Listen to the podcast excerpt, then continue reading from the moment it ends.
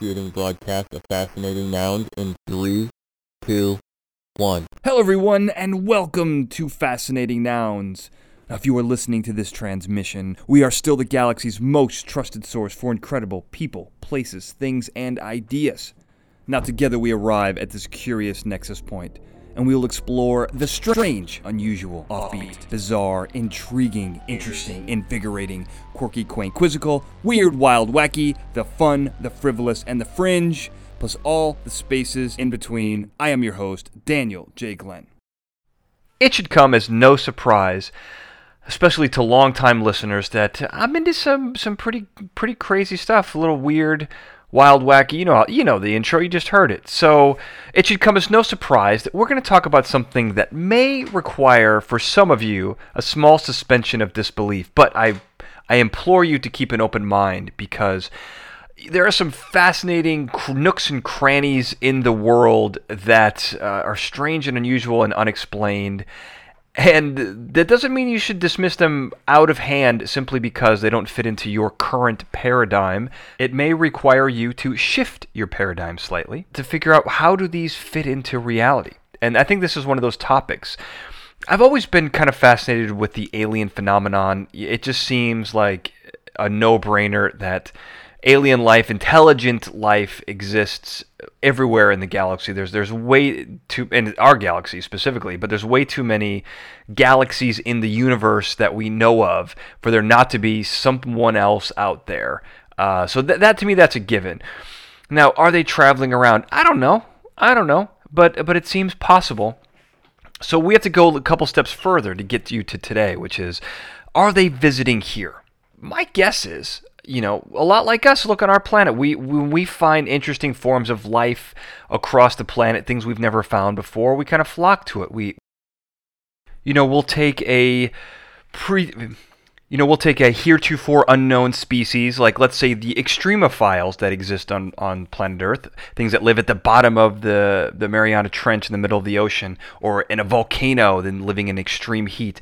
We want to figure out, well, how do they live under those extreme conditions? So we'll take them, we'll study them. Th- this is this is stuff we do all the time. It's not that surprising that that someone else, um, another race of beings who are capable of interplanetary, intergalactic travel, would want to see what makes what makes us tick? So I imagine they may grab a couple of samples and, uh, you know, run some tests and see what's doing. Um, that would be the abduction phenomenon. There's even a small sampling of those people, people who claim to have been taken by aliens, people not of this earth. There's a very small percentage who believe that there are small pieces, small devices, implants alien implants that have been put inside them for monitoring purposes or transmission purposes or control purposes, who knows?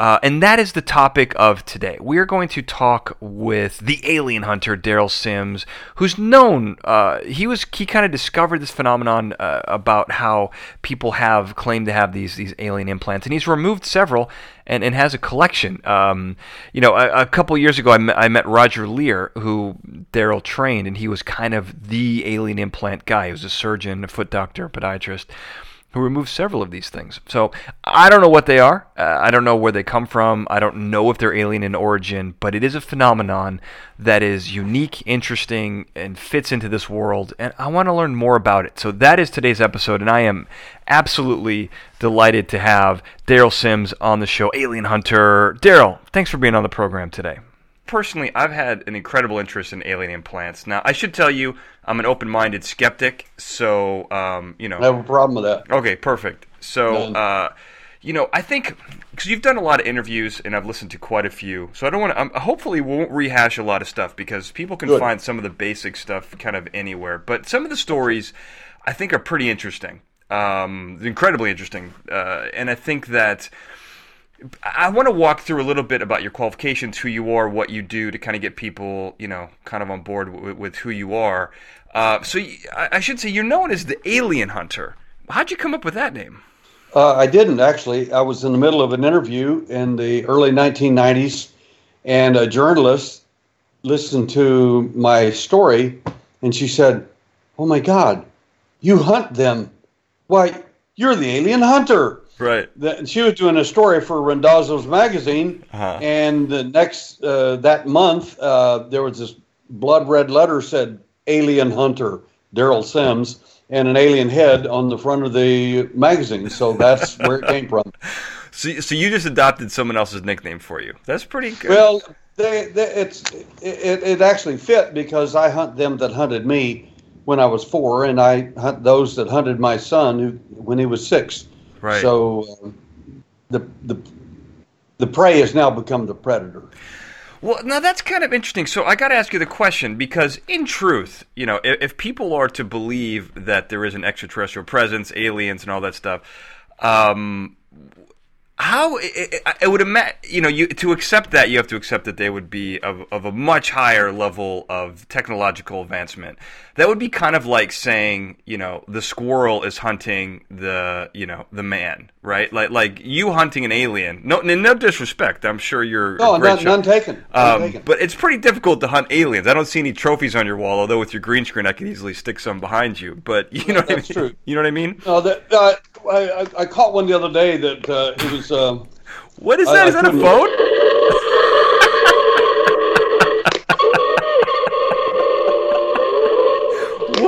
So, uh, he the, ran so fast, I tore the hide off of him. so for the listening audience, you've just it, it held up. I thought it was a phone, but it's a dinosaur. Uh, it looks like a That's a- dinosaur phone. But Little dinosaur head. Just something my wife got me. She thought it would just be a riot. that is really funny. Hey, hey, don't deflect, sir. So how do you hunt the aliens? How are you hunting the people who should be hunting you? Well, first of all, you there are different ways of doing that. I'm an ex-cop and uh, combat cop out of the Vietnam War. I spent two years in the Central Intelligence Agency and 40 years as a private investigator. So I've conducted uh, investigations about the alien. Uh, first of all, you can look for evidence in the stories that people tell you, see whether they're true or not. I teach whether whether people are lying or telling the truth, and I do it on a college level. That's number one. So the interview is important. Second is I do handwriting analysis, so I can, if you have a propensity to lie or exaggerate this sort of thing, it's going to show up in your handwriting. Now hold on. so Uh, I, I don't mean to. So when you say hunt, you don't actually mean you don't go shooting after you know No, that's- UFOs, that and you don't go tracking them down. And okay, okay, Correct. okay. That, I guess that's, kind of what I was trying to figure the out. first, Your first, your, the first methods that I, I began many years ago, and um, I've been uh, within 18 inches of the entity uh, several years ago. So I was within 18 inches of getting him. But the fact is that uh, I think, and again, I, I need to go back. Uh, your premise that they all have to be smart and all that is not necessarily true. I mean, how many people were smarter than the Mayans or the Incas? You know, just because you conquered them and you had a gun and swords doesn't mean that you were necessarily smarter. It just means you had bigger guns and bigger tech to get them with. Doesn't uh, Well, there, there's there's an implication that if you are technologically advanced, it requires intelligence to to do that. It, re- it requires intelligence to go from the wheel to the automobile. Okay, that's true. But the fact is that, it, based on the evidence that we've found over the years, including uh, some hints in DNA, uh, there are seven primary models of these beings that show themselves that the that abductees and contactees report regularly, uh, such as uh, the little gray, the taller version of him that's uh, that's called often the surgeon or the, the boss or the doctor, that sort of thing. He looks just like him, but he's a lot smarter. He's got an IQ about 140. The little guy's got an IQ of about um, 80, in my opinion. And uh, people say, "Well, how do you know that? Did you give him an IQ test?" And I said, "Well, you can actually talk to smart people, and you can talk to stupid people. Now, which one do you think you are?" well, now that's It, it doesn't take a genius to figure out that you're talking to someone with a, a limited scope of ability or intelligence. The fact is that I'm not attacking the alien. I'm saying that some of these beings, these seven beings we're primarily looking at, are constructed and made for the purpose of interaction with mankind in order to convince us they're aliens from other planets. There may be aliens from other planets out there. I don't think these seven are them.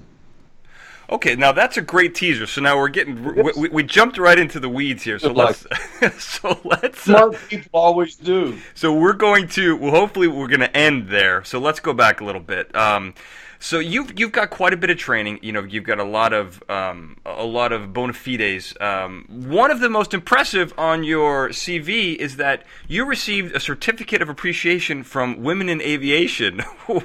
what happened there? How'd you get that? Interestingly enough, uh, they asked me to come do an alien presentation. Huh? and uh, it was about uh, it had to do with aviation, and they they see UFOs. They simply didn't want to tell the world about it, but they would love for me. See, I can come there and expose myself, saying, "Oh, the aliens really exist. Look at all this great uh, aeronautics information I have and space information I have, and I do." But it's but it's available to anybody. It's not like it's a gigantic secret. And uh, they were just overwhelmed, and they they gave me these accolades and certificates and all that. Wow. I would say in the era of Me Too, you don't want to say you exposed yourself to a group of women in aviation, but uh, I wouldn't say that. No. but just a, you know, just a little uh, pro tip.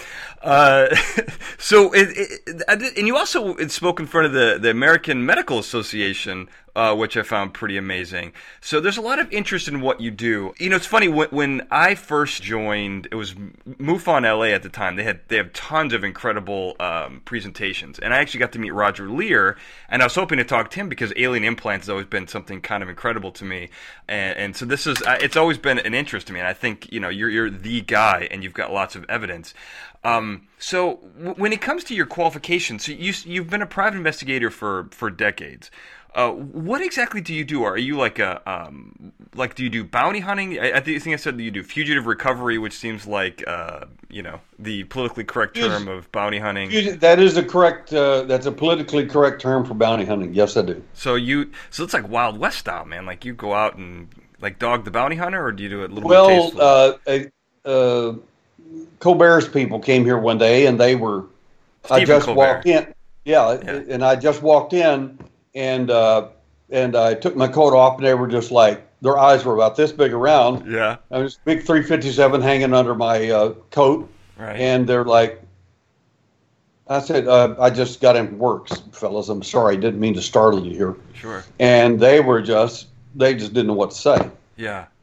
So, so you capture. So, I mean, you go out and like you hold up the wanted poster in front of them, and like bring them in, or how does that work? Not exactly. I'm, I'm a little more surreptitious than that. I don't want to get shot. You don't go in guns Uh, blazing like The there's last guy Sam. went after, the last guy I went after was on the on YouTube, yeah, and he was standing there like this with an AK-47. yeah. Discretion is the better part of the Uh, job. Yeah. They they had a whole crew of uh, pri- uh, bounty hunters out of Conroe that wanted him, Yeah. and they said we're not going after him. We're going to. Uh, everybody wants you, FBI, DEA. Said we're calling the U.S. Marshals to get him because we're not going to try to take that guy down. wow.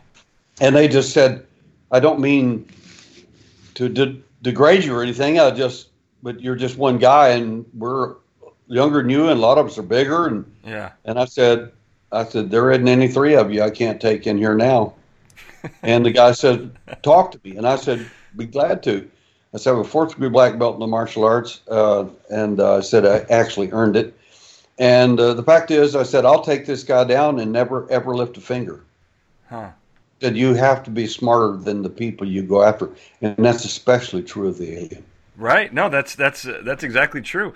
Um, so you so you you've got um, you, so you've got martial arts training. As a matter of fact, that's what you. So you worked for the CIA. You were a covert operative. Now I've got a kind of a question about this. So I mean no disrespect here when I say this, but so, so you worked for the CIA. You had top secret clearance, which has actually been downgraded. I learned that by researching you. Is that you actually have to get downgraded after ten years. You can't Yeah, maintain. ten that. years. Yeah, I published that. Yeah, yeah, and it's it's pretty interesting because I I guess that makes sense because you can't have access to that type of information when you're not currently working for them. I guess that that makes sense, but you still have a Well- secret clearance, right? There, there's a reason for that. Uh, I didn't. uh, I could have kept the top secret clearance. If you upgrade it, you go in and you get reviewed every few years. Then you can keep doing that, Okay. and you can stay in the public sector and make a lot of money. I chose not to do that. Okay, that makes sense. So so so you you um but you still you had top secret clearance and you uh and so you worked for the CIA. Now, were you in the field? Because I know you, you you trained a lot of people in the CIA. You did um uh, you know, you taught them guns, gun, con- uh, weapons training, and also martial arts. Correct. That is correct. So were you in the field, or were you were you like in the you know just training people? Okay. They no, but the place where I was located was a spy camp, Okay. and it's specific, specifically for people who are called NOCs. A NOC is a uh, th- they are the actual p- spies, and they're the ones that go in the field and do all this sort of thing. Got the it. 007 types and all that. That was not me. I was simply a person uh, there for the purpose of uh, training, uh, providing top secret security, et cetera, et cetera, et cetera. got it. Got it. So you I were was not a spy. Everybody in the UFO community wants me to be a spy and make up this big whopping story of I knew all the UFO secrets. I met the aliens. I, that's just not true. Not a word of it true. No, th- that's fine. I, I mean, it was more. I was thinking to myself that if you're, you know, like the people who say those types of things, it doesn't make a lot of sense because you were essentially you were a teacher for the spies. You weren't actually out in the field. Like you were teaching them Well, was stuff, a- survival skills. They had also, you got to understand, they have families, Mhm. and there were other people there, military and other people. So I was, uh, I, I was available to a lot of different people. Right, right, right. Because you you were um, so so you worked in the CIA. You were a bodyguard for Vice President Spiro Agnew in Korea as well. No, no, okay, that's. Let me clarify that. Okay. there was a military contingent while I was in Korea, Yeah. and we were assigned to Vice President Agnew.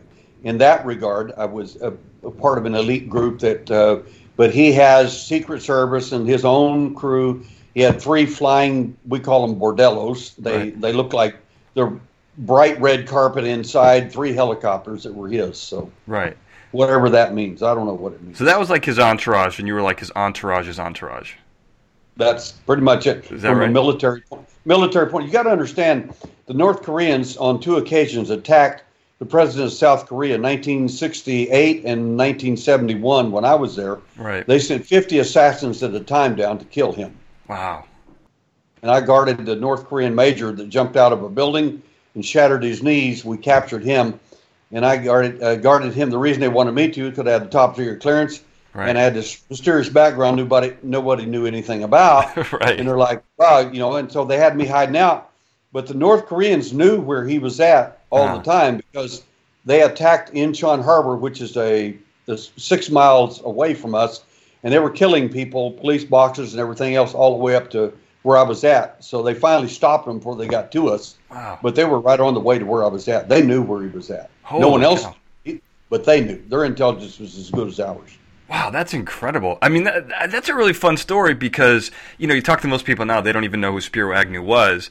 Um, and and he's he's such a cool part of history because he was you know for those who are listening who don't know he's the guy he was Nixon's vice president who got kicked out of office so that when Nixon resigned um, uh, Gerald Ford came in and wasn't even elected which is which is incredible you know That's um, and that's the guy you were pretending or you were protecting, uh, so people know who have an idea who that was. So, so you you've been kind of in it. You you you worked for the um, the military police, so you've been uh, you've been around. You've seen some stuff, I should say. Um, so that's it gives you a lot of qualifications for what you do, um, and that's kind of the background. But, but that doesn't quite explain how, like, you know, the question I'm sure everybody's asking. Who, you know, and I know you've mentioned this in other interviews as well. But but I, how you got into the whole alien scene. It's kind of an interesting jump because right now you kind of work on the, the scientific side, the the the med- you work with a lot of doctors and you work on the medicine side, which is such a huge jump from the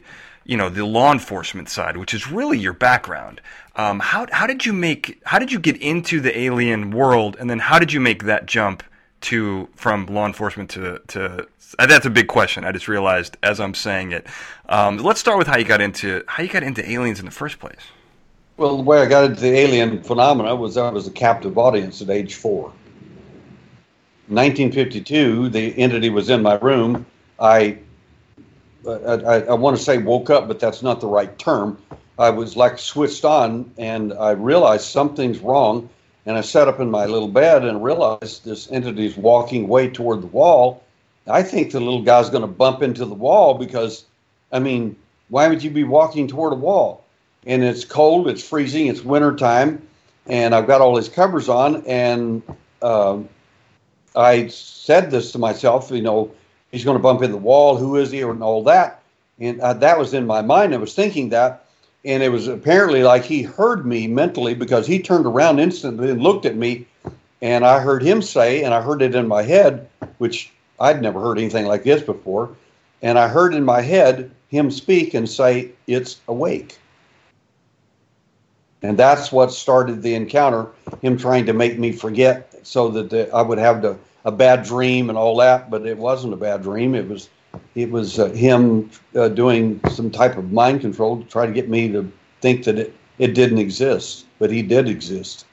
So, just so I can make people understand, this is kind of the genesis, the origin of your quest, whether you kind of knew it or not. You're only four years old, but but this contact with with another being, uh, th- this this really sent you down the path uh, to really collecting evidence of, of human contact with, with aliens. And and this is incredible. And I should also point out that you have amassed you know this encounter culminated in you having owning the largest collection of human alien contact evidence on the planet which is pretty incredible. Uh, and hopefully, you know, we're going to be, you know, I didn't know this before I started our, before I, I booked you on the show, but we're going to be, we're going to have competing panels at Contact in the Desert uh, this year, which is going to be incredible. So um, afterwards, I'm going to stop by and hopefully you'll have time. I'd love to shoot some video of this because you've got quite a collection um, in there, which includes the you know which includes the DNA evidence you have collected, skin samples and um, sonograms, and you have X-rays, MRIs, forensic traces, all this stuff. You've got tons of the stuff you've collected. But one of the things, you know, the specific thing that, that I'm particularly interested in are this this concept of alien implants, which is kind of your specialty. Um, you know, I, I, I, I, think, correct me if I'm wrong, but you kind of pioneered the field. Um, I don't know if discovery is the right word. I don't know how you kind of you know, kind of learned about alien implants and how you went about went about removing them, but that's kind of the thing you're known for. Um, l- let's talk about that because this is absolutely fascinating to me. Um, how did you first? I mean, I don't even know the correct terminology. I don't. How did you first hear about, discover? You know what I mean? Uh, how, how, how, did you come about that information? Well, my uh, experiences, I had approximately ten uh, contact experiences with the so-called alien, whatever they are, mm-hmm. uh, from age four to age 17. During that 13-year period, I had about 10 contacts. After that, I had uh, the last event was quite violent, and since then, I've had no contact whatsoever. However, my son ended up uh, having a contact at age six, and that's what turned me from a victim, so to speak, to the, the hunter. I, if you you mess with me, I can live with it. I'm a big guy. I'll figure it out. But you mess with my children, and I don't care who you are or who you think you are, or whether you're from another planet or dimension or where you think you're from, uh, I'll hunt you down if I can. The, but the bottom line to the real question that you asked is when, how did I discover the implant phenomena and so on for my own self? At age 12, I was taken in one of these events, and uh, and I was placed on a, a table with my feet elevated about 11 degrees and a very bright light over me. And the same entity that showed up on my very first event was there again. And he's not that intelligent, but the guy next to him that looked very similar to him but taller was real smart. And he's the guy that does the cutting on you, so to speak, if it's going to be done. Okay. So, so, so you, you, you had an implant put in, or, or you had procedures performed on you?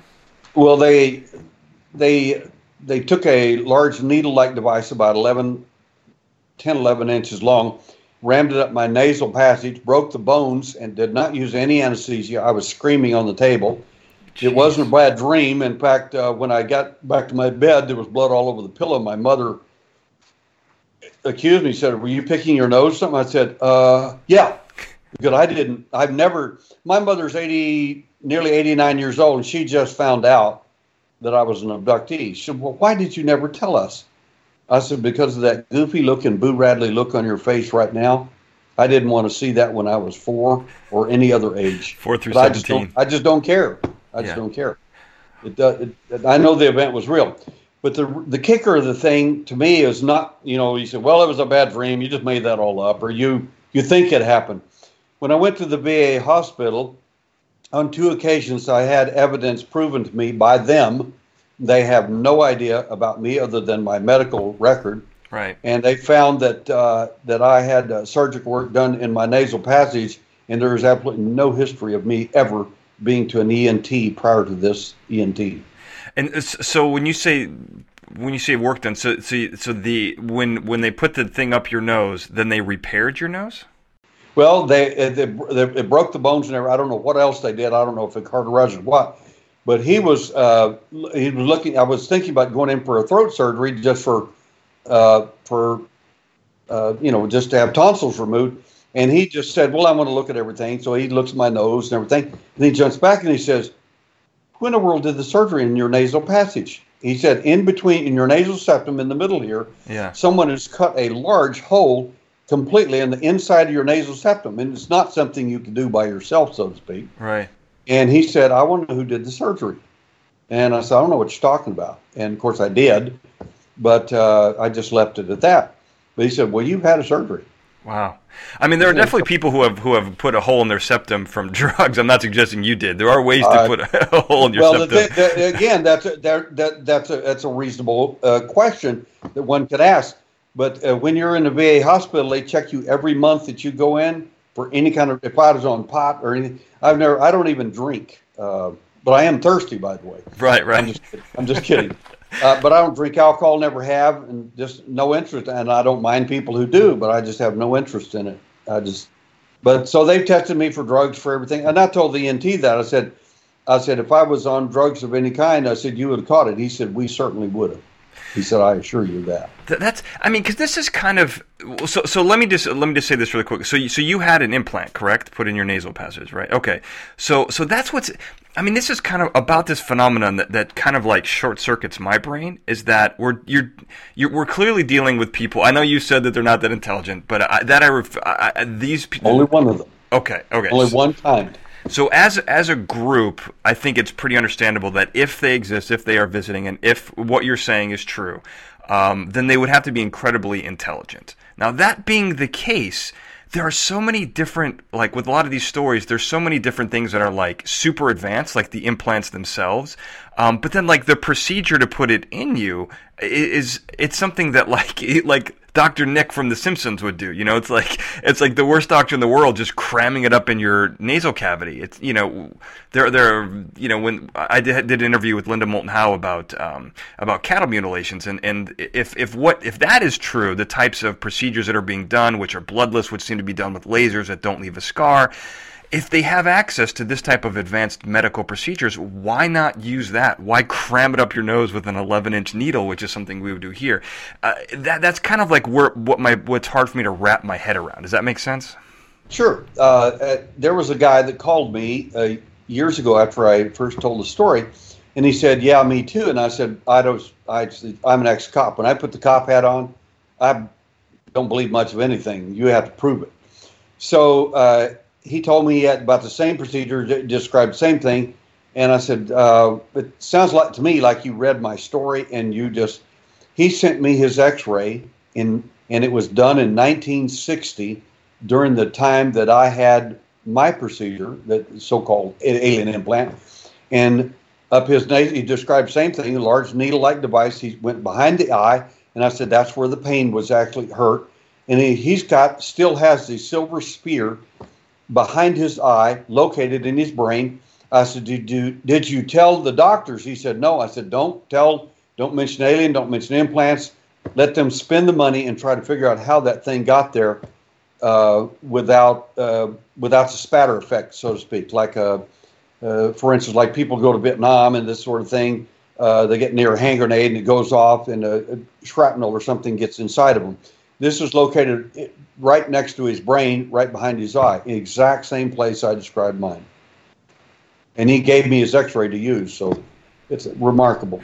I mean, it's incredible because I mean, it begs a lot of questions, which are, you know, w- what is this for? How did it get in there? I mean, even if it was shrapnel, you would have scars. Um, I mean, someone's going to know if they got hit in the face with Thank shrapnel you. and it's on their brain.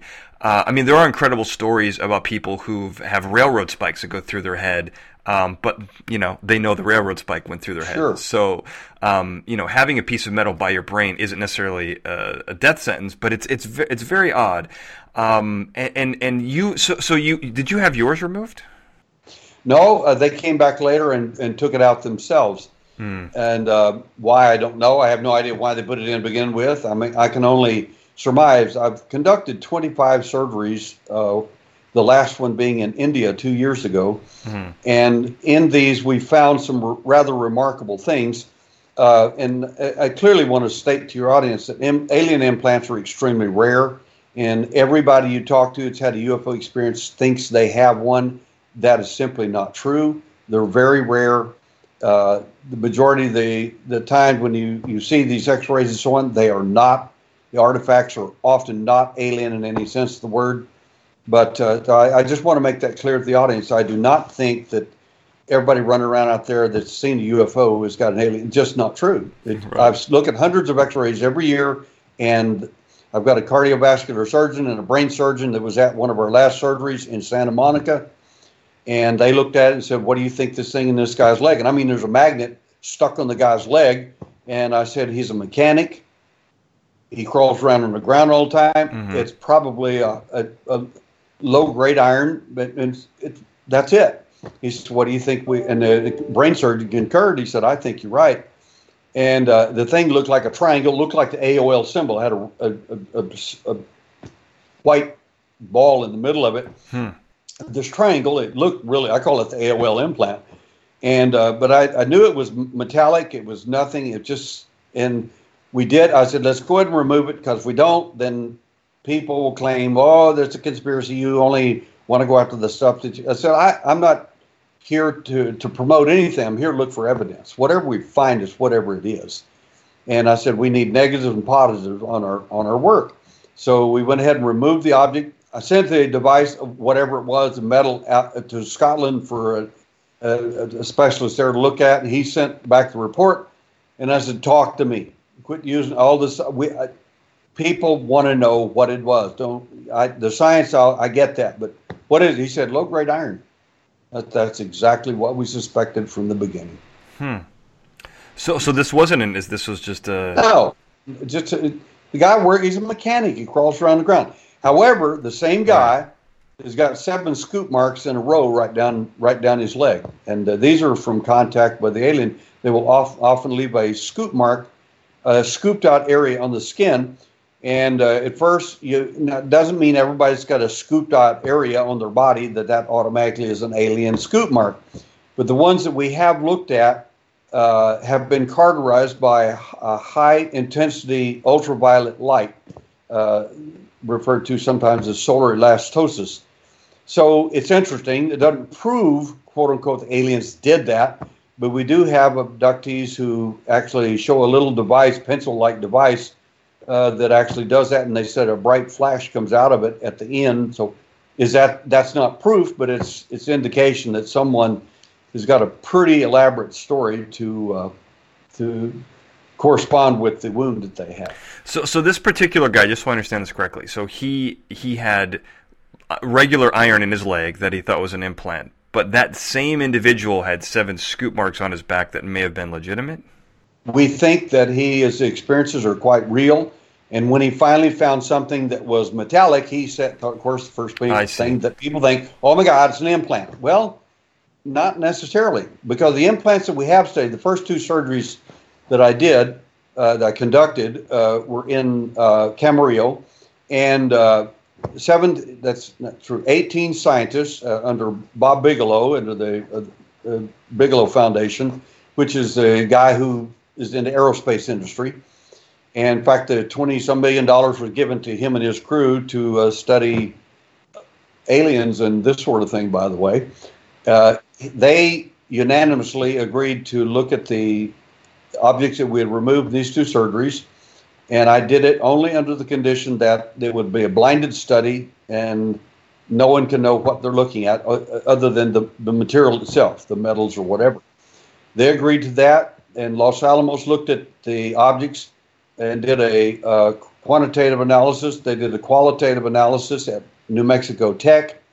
So everyone, without knowing what this was, determined that they were rare meteorites, lamellar, needle-like projections, a quarter inch long, from rare meteorites. And they want to know where in the world would you get these meteorites? These are extremely rare. Where, how did you come by these? Of course, I never would tell them. I mean, it's none of their. I don't want anybody to know. I want the science. I don't want an opinion.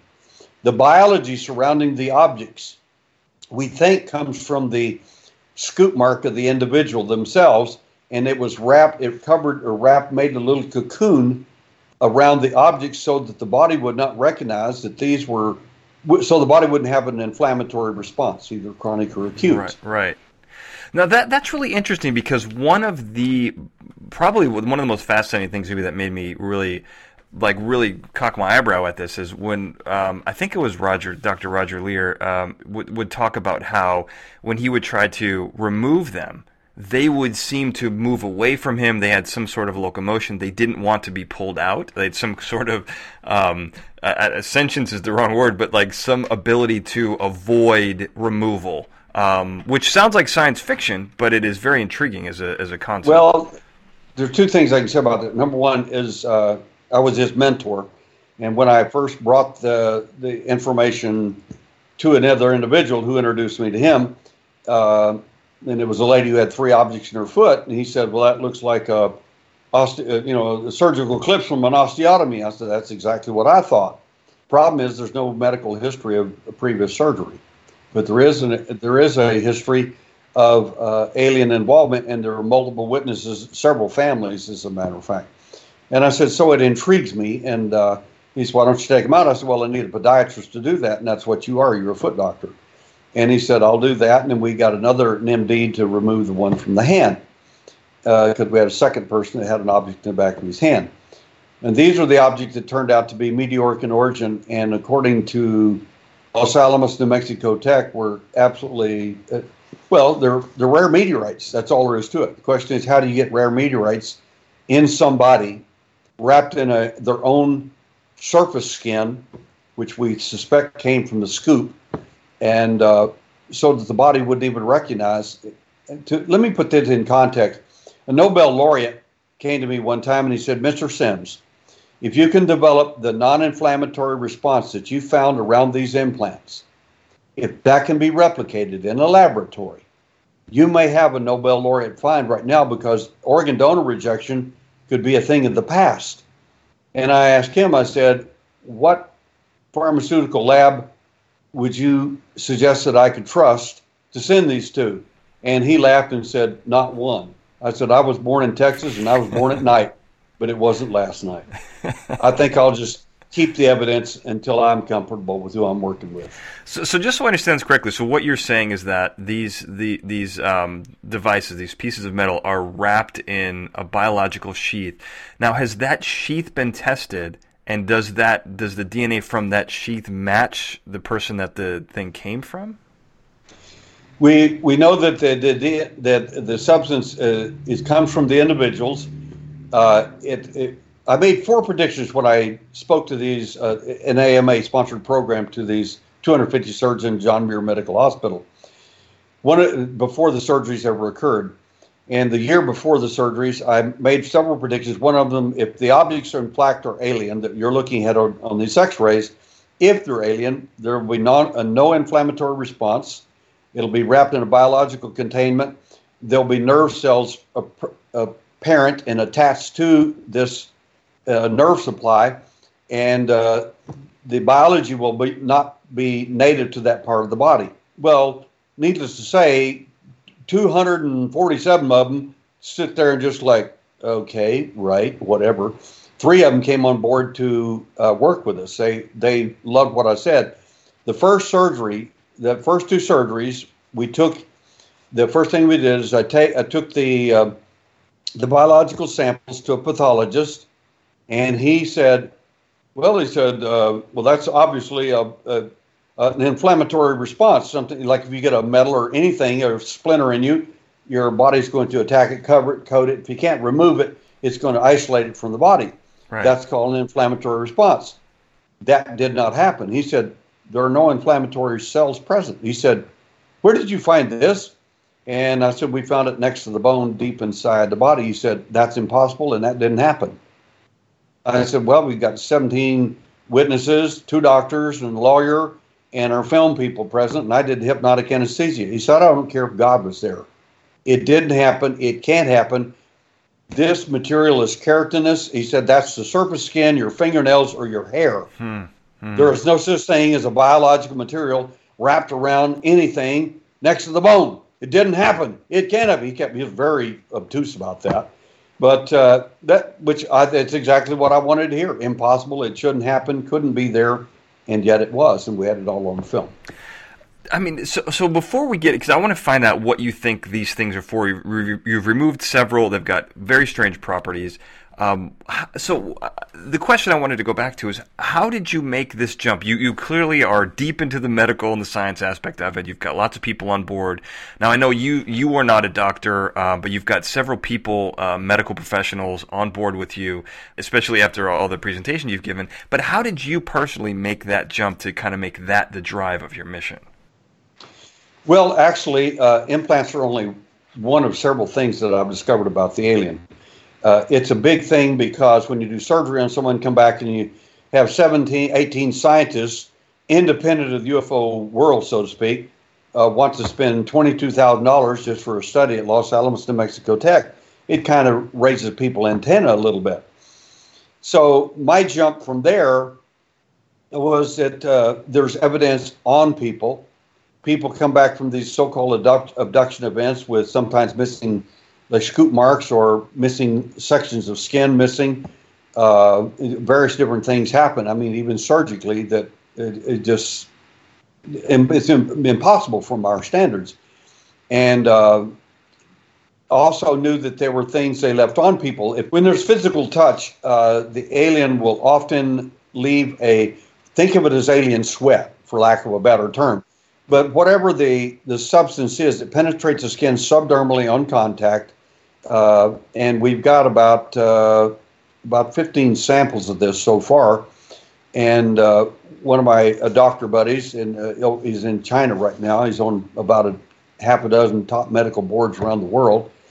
And he said some of the tests you need to be done with that, Derrel. He said are quite expensive. And I said, like how much? And he said, uh, some of the tests that I think you need to be done need to be done under run about fourteen thousand dollars a piece. Wow. So uh, that slows my boat down a little bit because I pay for all the stuff out of my pocket. It's pretty pricey. And your audience needs to know that um, they can donate at derrelsims.com. no, this is a philanthropic effort. I never uh-huh. charge any of these people anything.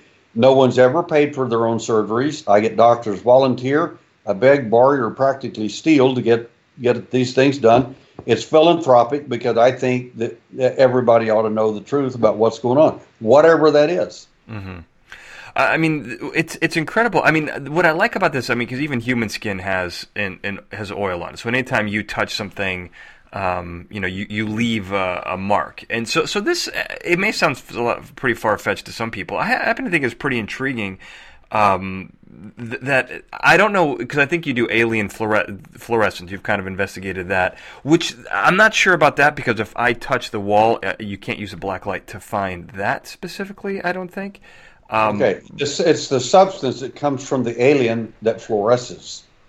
But but it would be similar. But I'm just making an analogy that it would be similar to like your your hand oil. Like everyone has oil on their hand. So uh, essentially, it would be kind of like lots of things fluoresce. Uh, right. If a woman's got makeup on, the, there's a, often an oil base in the in the makeup that will fluoresce. This stuff, whatever it is, when they touch you, it leaves like three long fingers, as an example, and an opposing thumb maybe that may be around your wrist. That will show up either in a form of visible bruising where they literally held you down, or sometimes this fluorescence shows up, which is again interesting. It doesn't prove anything, but the tech indicates we need to look further into what what's going on here. So the bottom line is that this stuff, and I tell people if you can wash it off, get it off, don't call me. This stuff you can't get off. It uh, it will uh, penetrate the skin subdermally on contact. You can't get it off, and usually if it's a woman, uh, when they see this on their hand, would hit it with a black light. And the first thing they do is run to the bathroom. They start scrubbing, and they remind me of a rape victim. They start crying and they'll they keep what is that? And the harder you scrub, the brighter it gets. You won't get it off. The body will finally absorb it within a, a day or two days time. I mean that that's bananas. Uh, I mean it's weird to think that that this substance would would basically penetrate the first two layers of skin. Uh, and then stay there like a tattoo almost. I mean, it's essentially at like tattoo level. Uh, that's that's bizarre. I mean, I didn't really. I've, I've, never heard about this until I started doing a little bit of well, research. Well, I discovered it in 1992. Uh, that's when it actually when I started looking for. Uh, I was finding all kinds of evidence on people, and we found some. Uh, again, I, I, I, suspected the implant thing because of my own case, but I didn't consider my case valid because number one, I couldn't prove that that happened because where's the evidence? I mean when you're four years old, you don't in 1952 you don't go get an X-ray. I mean that just forget that. And uh, nobody knew what an alien was back then anyway. Nobody had a clue. Uh, but now there's all kinds of tech and things that are available for people to check things. So that's what we're doing. And again, it's philanthropic. We're not we're not making money out of this. It's it's we just want to find out what's going on. So so where did your drive to follow that path go? Just just to get answers? Is that why you jumped to science to medical? Not really. My my interest uh, from a policing background and from uh, these other skills that I have uh, is to bring all of that for the use in the UFO community because a lot of people were not, um, and, and, I mean this kindly. Um, you you can't you can't take a cop and put a UFO guy next to him. The cop has done kidnappings, murder investigations, and everything else and put them together and say, oh, they're identical. They're not. Uh, I guess the real difference between me and other people, other investigators, is they're they're out looking for the aliens, so to speak, and the stories with a computer, a pencil and paper, this sort of thing, and a camera. I'm looking for the pilots. I want to, I want to actually catch them, and I think that's doable.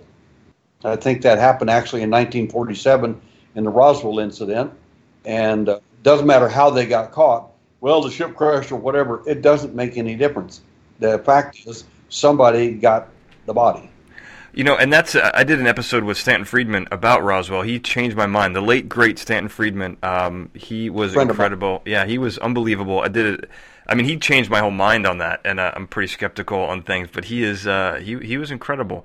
Um, and, and, I think you know, I think there's something there. I, you know, but it begs the question, right? So when I was thinking about this, and I'm thinking, if if people aren't on board with this, you know, you're essentially what you do, or at least alien implants. You know, I won't necessarily put it on you, but alien implants, it requires several layers of belief, which is difficult for someone who's not already a believer, right? So you have to sure. you have to a believe that there's aliens, which is a big jump for people, or extraterrestrial sure. presence. That's a huge jump Okay, so that's number one. So you know, with a lot of stuff coming out in the news, I mean, you know, the Pentagon just admitted to, um, you know, having UFO tracking, blah blah blah. So, right. I mean, so, so so anyway, it's making mainstream news. So what that means is a lot of people who wouldn't normally give this any thought are now all of a sudden thinking like, oh, this is really interesting. So Level one is not as difficult to attain as it used to be. Okay, we can admit that. So the second, the second level to that is you have to you have to believe that they are abducting people or doing tests on people or contacting people. Um, so that's number two, which can be that's and that's way more difficult for people to believe. And then the third thing that, that that basically the implants are suggesting is that there's a third level and that not only are they performing medical procedures but they are leaving devices in people for whatever purpose you know we have to leave that up to the imagination. It's difficult. It's really difficult to get people like down that that ladder. Um, so how would you like if you're talking to someone who is doesn't believe this at all um, but as an open mind about it how do you why, why would they believe this well, a good example uh, for this, I was at uh, Hallam University in England. Uh, in fact, I'll be in three countries uh, in September and October. Uh, but it, when I was at Hallam University, I had a display set up, and a guy walked by and says, "That's a bunch of BS." And I said, "You must be a psychic." I'm a scientist. I said, "No, you're a psychic." No, I'm a scientist. I said, "No, you're a psychic," because only a psychic can look at all kinds of evidence and say, it's no good, it's not valid, it's unreal, you automatically know all the answers and you haven't looked at any scientific evidence. if you were a scientist, you would have said, "Where's the science?" And I would have said, "Okay, I've got 400 pages over here of information you might be interested in." You never asked that question. I said, "You didn't never ask who did the studies. Uh, you never asked me, does any have you ever had it peer reviewed?" Uh, only by the Royal Society of Chemical Engineers. So it doesn't matter what you think. It doesn't matter what I think. It kind of matters what a lot of these scientists think. It's what they're finding. That's the. It's like saying I don't believe in cancer, yet this new doctor finds uh, a new kind of cancer and he starts operating to be well i'm not sure i want to believe in that it really doesn't matter what you think if, if you end up with a cancer, you're going to buy it anyway. So it doesn't matter. You're going to be looking for the doctor that knows how to take care of that cancer. Sure. Not the doctor who doesn't believe it exists. Right, right. No, that's. I mean, I guess that makes sense. I mean, I, you know, you you do. That's kind of one of the cool things about what you do is it is a lot of incredibly researched, you know, top level people who aren't necessarily in the states, um, which I think gives it that, especially if it's in you know London, Scotland, and places where where they they already have their reputation, but they may not be tainted by um, you know. You, you you're less subject to scrutiny if you send it abroad, as you mentioned, than if you keep it in the states, which makes a lot of sense. So, so we're going to pretend that, that you have convinced me we're on the third level, so that we believe that these implants exist. Um, you know, a lot of the stuff that you're saying, we're going to pretend that this is, um, for the sake of argument, we're going to say that that's all legitimate. What in the world or out of this world would these things be used for? If if people are are if if another alien race are putting devices into people do is there any speculation on what it what it's for? I mean, are they monitoring, you know, you know, um, you know, vital signs? It, you know, I know there's a lot of in the UFO literature. Is it genetically related? Is it monitoring DNA? What what's going on here? There's got to be a reason for it. Uh, there there are possibilities, and we and we looked at these. Uh, one of them reported by some abductees that uh, they have altered levels of neurotransmitters. As one uh, pharmacologist told me, she said, Mr. Sims, if the information you have given me here is accurate, whoever controls your neurotransmitters, serotonin, dopamine, potassium, this sort of thing, should that's they own you. They decide whether you're happy, sad, glad, or suicidal. You, it's nothing. They literally run your show, and I said that is true. And uh, one of the doctor, okay, one of the universities, and I like universities and I like sending the stuff everywhere from. I like different universities because I want everyone's opinion from different, and they better have the same science, so to speak. If you do the same test at one university, you better come up with the same results on the same material. Otherwise, I, I don't trust you at that point. Because the, the science has got to be consistent, and that's what I look for. Well, one uh, uh, little girl had uh, four little tiny spheres the size of pinheads in her nasal passage. And she told her mother, said, these little men with the large black eyes came in my room. And the mother said, My daughter doesn't lie about anything. I said, That's fine. I said, Well, and she sent them to me. And I, I, I sent them off to uh, York University under the care of Nick, Dr. Nick Balakis. And uh, he had a, a, a senior uh, metallurgist, not some assistant, uh, a tenured professor, because uh, that's what I want and I don't I don't tell them it's alien. I don't care. I just want to know what you find. And he looks at him and he says he calls him. He says he said uh, these look like little tiny moons. He said they're about the size of pinheads. They got like little craters all over them, and this is really fascinating. He said the second time I talked to him, he says, "What do you think they use these things for?" And I said, "Well, I don't know. Right. I would be guessing. I don't know. I wasn't there. I said, but if if we were use the word medication, which I don't think is an accurate description, but if you wanted to put medication or something, a substance like that on these objects, as small as they were, and you placed them inside the nasal passage, the the little craters would hold in the so it would disperse it over a time period, and it would eventually wear off whatever it was, and you would sneeze these things out, and you'd never they're so small you'd never even notice them. The only reason the mother noticed them is because I told her to have the little girl sneeze over and over into a Kleenex and see if they would find anything, and they did. And he did the analysis on these little spheres, We found four of them on two different occasions in the little girl's nose, eight total, and we found they're 49% uh, gold and 51% silver. That is interesting, but it doesn't prove anything to me yet. What I want to know are the isotopic ratios of each of the two metals. That's our next test.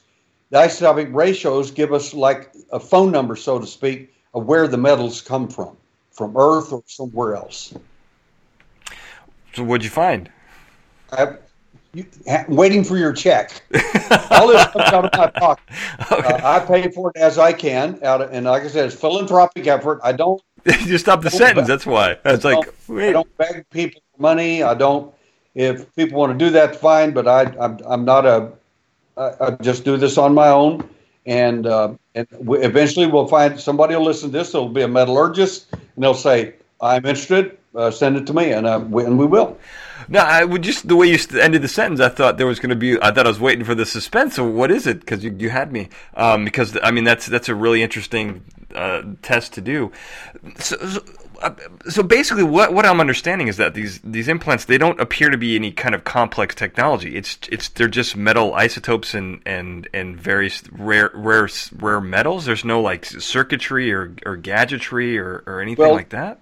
that's uh, we're we're we're making a, a guess, literally. Uh, it, it, what we found in the first implant, the first three, was they conducted a, a special microscope at Los Alamos, and inside the microscope they made a little containment device on it.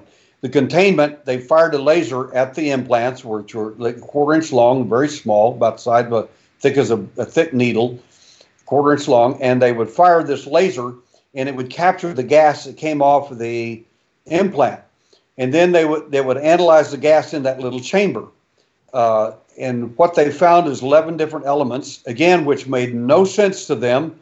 Why would 11 different elements be on a rare meteorite from outer space? These elements are like, I mean, elements from here. Why would they be on a rare meteorite? They didn't know that was also wrapped in a, in a cocoon that was physically impossible to be inside the human body. They don't know any of that. I didn't tell anybody. I don't want anybody to know. I just want the science. That's all I care about. So we it's easier to probably ask, answer the question not what implants are for, but what they're not. What they're not, they're not transponders. They're not they're not tracking devices. If that were true, how'd they find you to begin with?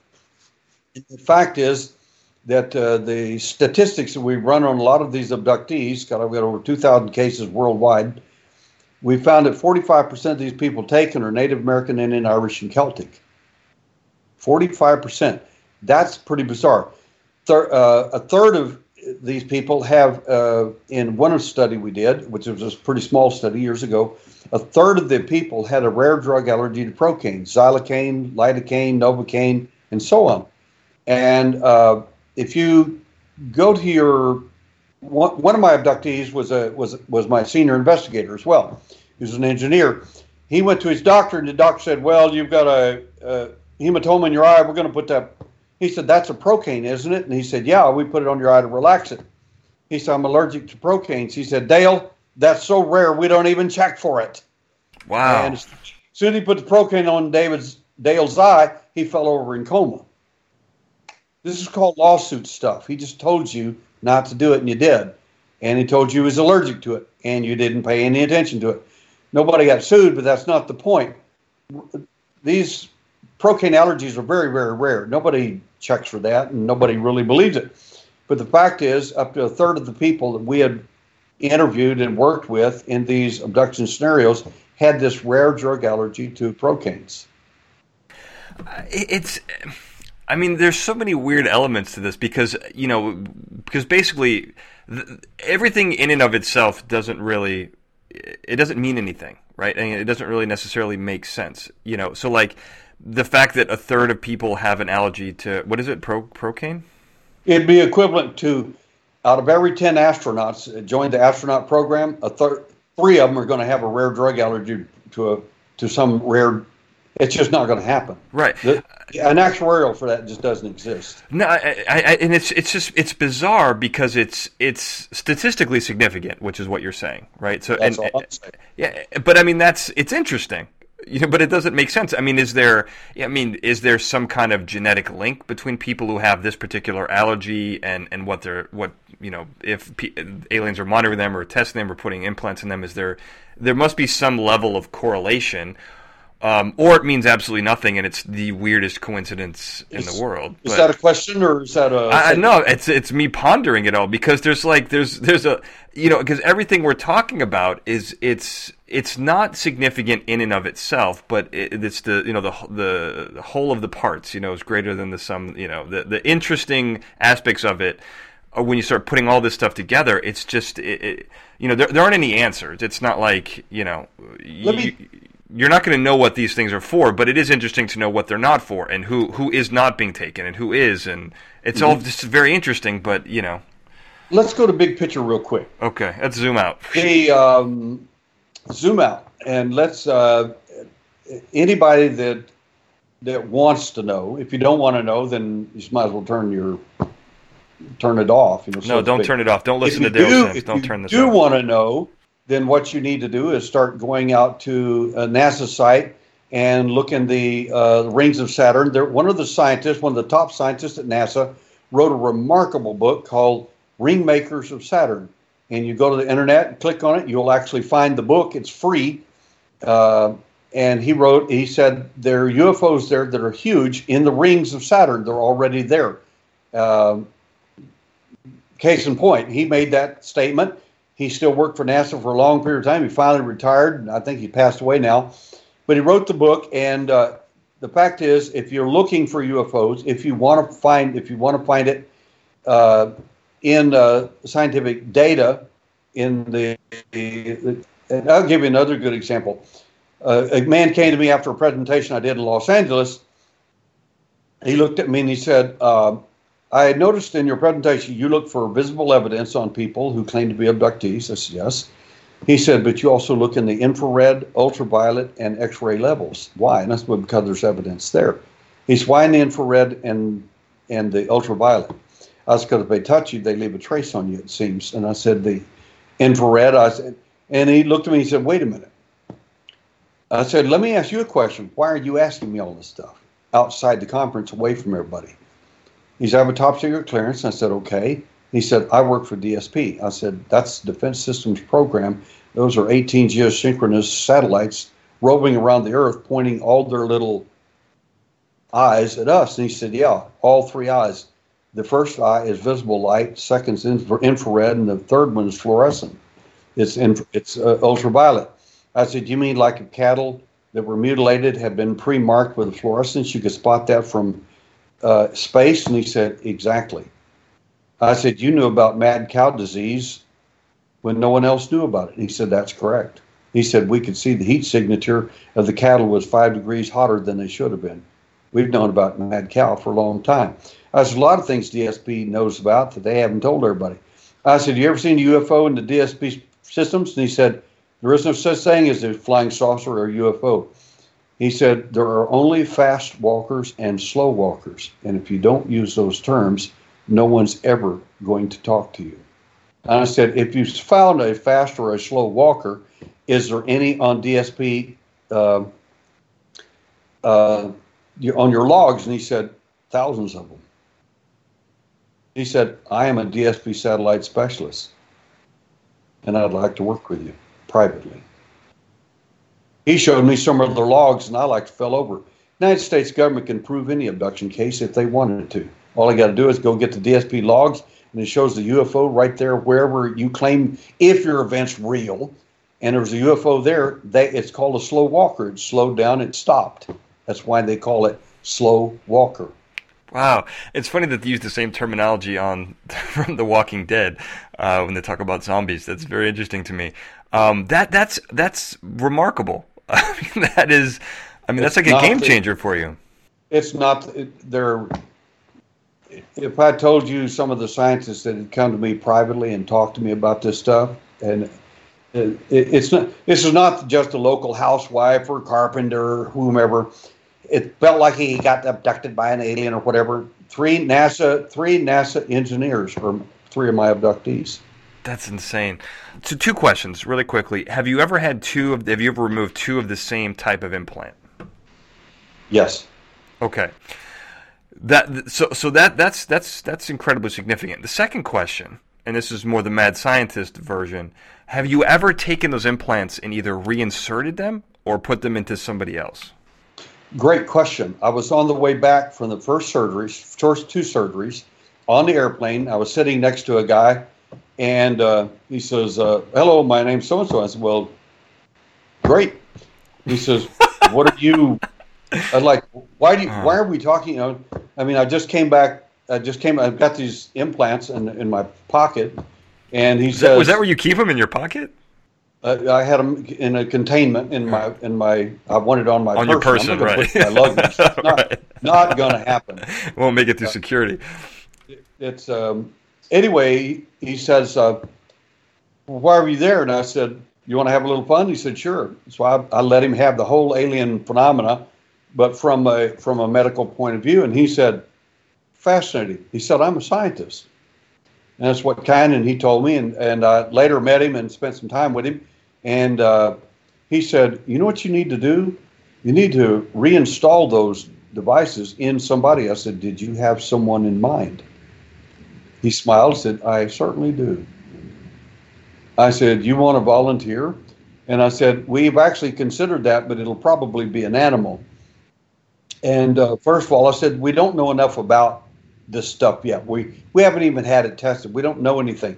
We don't know what signatures they particularly have, if any. We don't know what ping, you know, how to ping them, where the, what rings the bell. One of the tests we want to do now is to go to a independent university take all these objects and have scientists use different devices to see if we can get a signature out of any of these or a series of them. Then we want to bring some people that I have that have, uh, in my opinion, bona fide implants in them to the university and see if we can activate those same signatures in these people in situ before they're ever removed. I want to do all this testing. There's a lot of lot of things I want to do. It just so it's not like we found something weird, so therefore it must be alien or whatever. I don't think like that. I'm you uh, look if you go to you go to court like that in a in a murder case and and you you find a a, a, a ball from that's used uh, a, a lead ball from a, a shot if, during the Civil War and claim that's the the nine millimeter that shot the guy. You're never going to get anywhere in court. That's never going to happen. You have to be able to build a case, and that's what we want to do. But I want to do it through the science and the medical field, not through the quote unquote ufological field. If you come to me and say, "Oh, I think I've been abducted by aliens," I don't care. I mean, there's nothing I can do about that. So what? You're the alien Where- hunter. You should do something about Where it. is the evidence? Right. I want to know where the evidence is at. Yeah, I mean it's it's pretty incredible stuff. I mean it's it's it, like I mentioned before. You kind of short circuited my brain. You caught you caught me. You called me out on it. Uh, there's lots of weird parts to this whole thing. Um, it's it's very strange, but but it's it's very intriguing. Um, and I, I don't you know I don't know that anyone knows the answer, but it, it is very interesting. Um, so you're gonna stick around. We're gonna get we're gonna get a little weird uh, for for ten minutes. Um, but but how can people get in touch with you? How can they learn more about you? How can they contact you so that you can become a contactee from them? Uh, where do people find you? All I got to do is go to alienhunter.org. Okay. alienhunter.org and you can click on alien hunter and it'll automatically email me i answer all my emails uh, maybe a while because i do travel quite a bit. I'll be at contact in the desert of course and uh, doing some presentations there in a workshop. And uh, and then on top of that uh, shortly after that i go to washington state then to the united kingdom then to costanza italy for a week and then to gobekli tepe and uh, some other locations to uh, hopefully collect some dna That's incredible. So, like I said, we, we're both going to be a contact in the desert. I think everyone's heard everything you have to say, so I would not recommend going to come see me. Don't go. See, I'm just kidding, Derrel. Yeah, uh, I, I, was going to cancel yours anyway because so you can come to your mine. Right. I, I'm I'm waiting for them to cancel mine as well. So I think I might show. I'll be in the front row. But nonetheless, I'm going to find you. We're going to do some video. I'll put it up after contact in the desert. I'm really interested to see this stuff. Uh, Derrel, thank you so much for being on the show today. My pleasure. And I want to thank everyone for listening. Have a good night.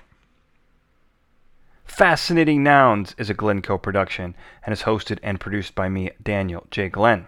The show producer for this episode was Sarah Brandt. The Fascinating Nouns introduction was produced by Daniel J. Glenn and E.A. Barrientos with music and sound design written and performed by E.A. Barrientos. Go to fascinatingnouns.com to learn more about today's episode and to listen to every episode that I have.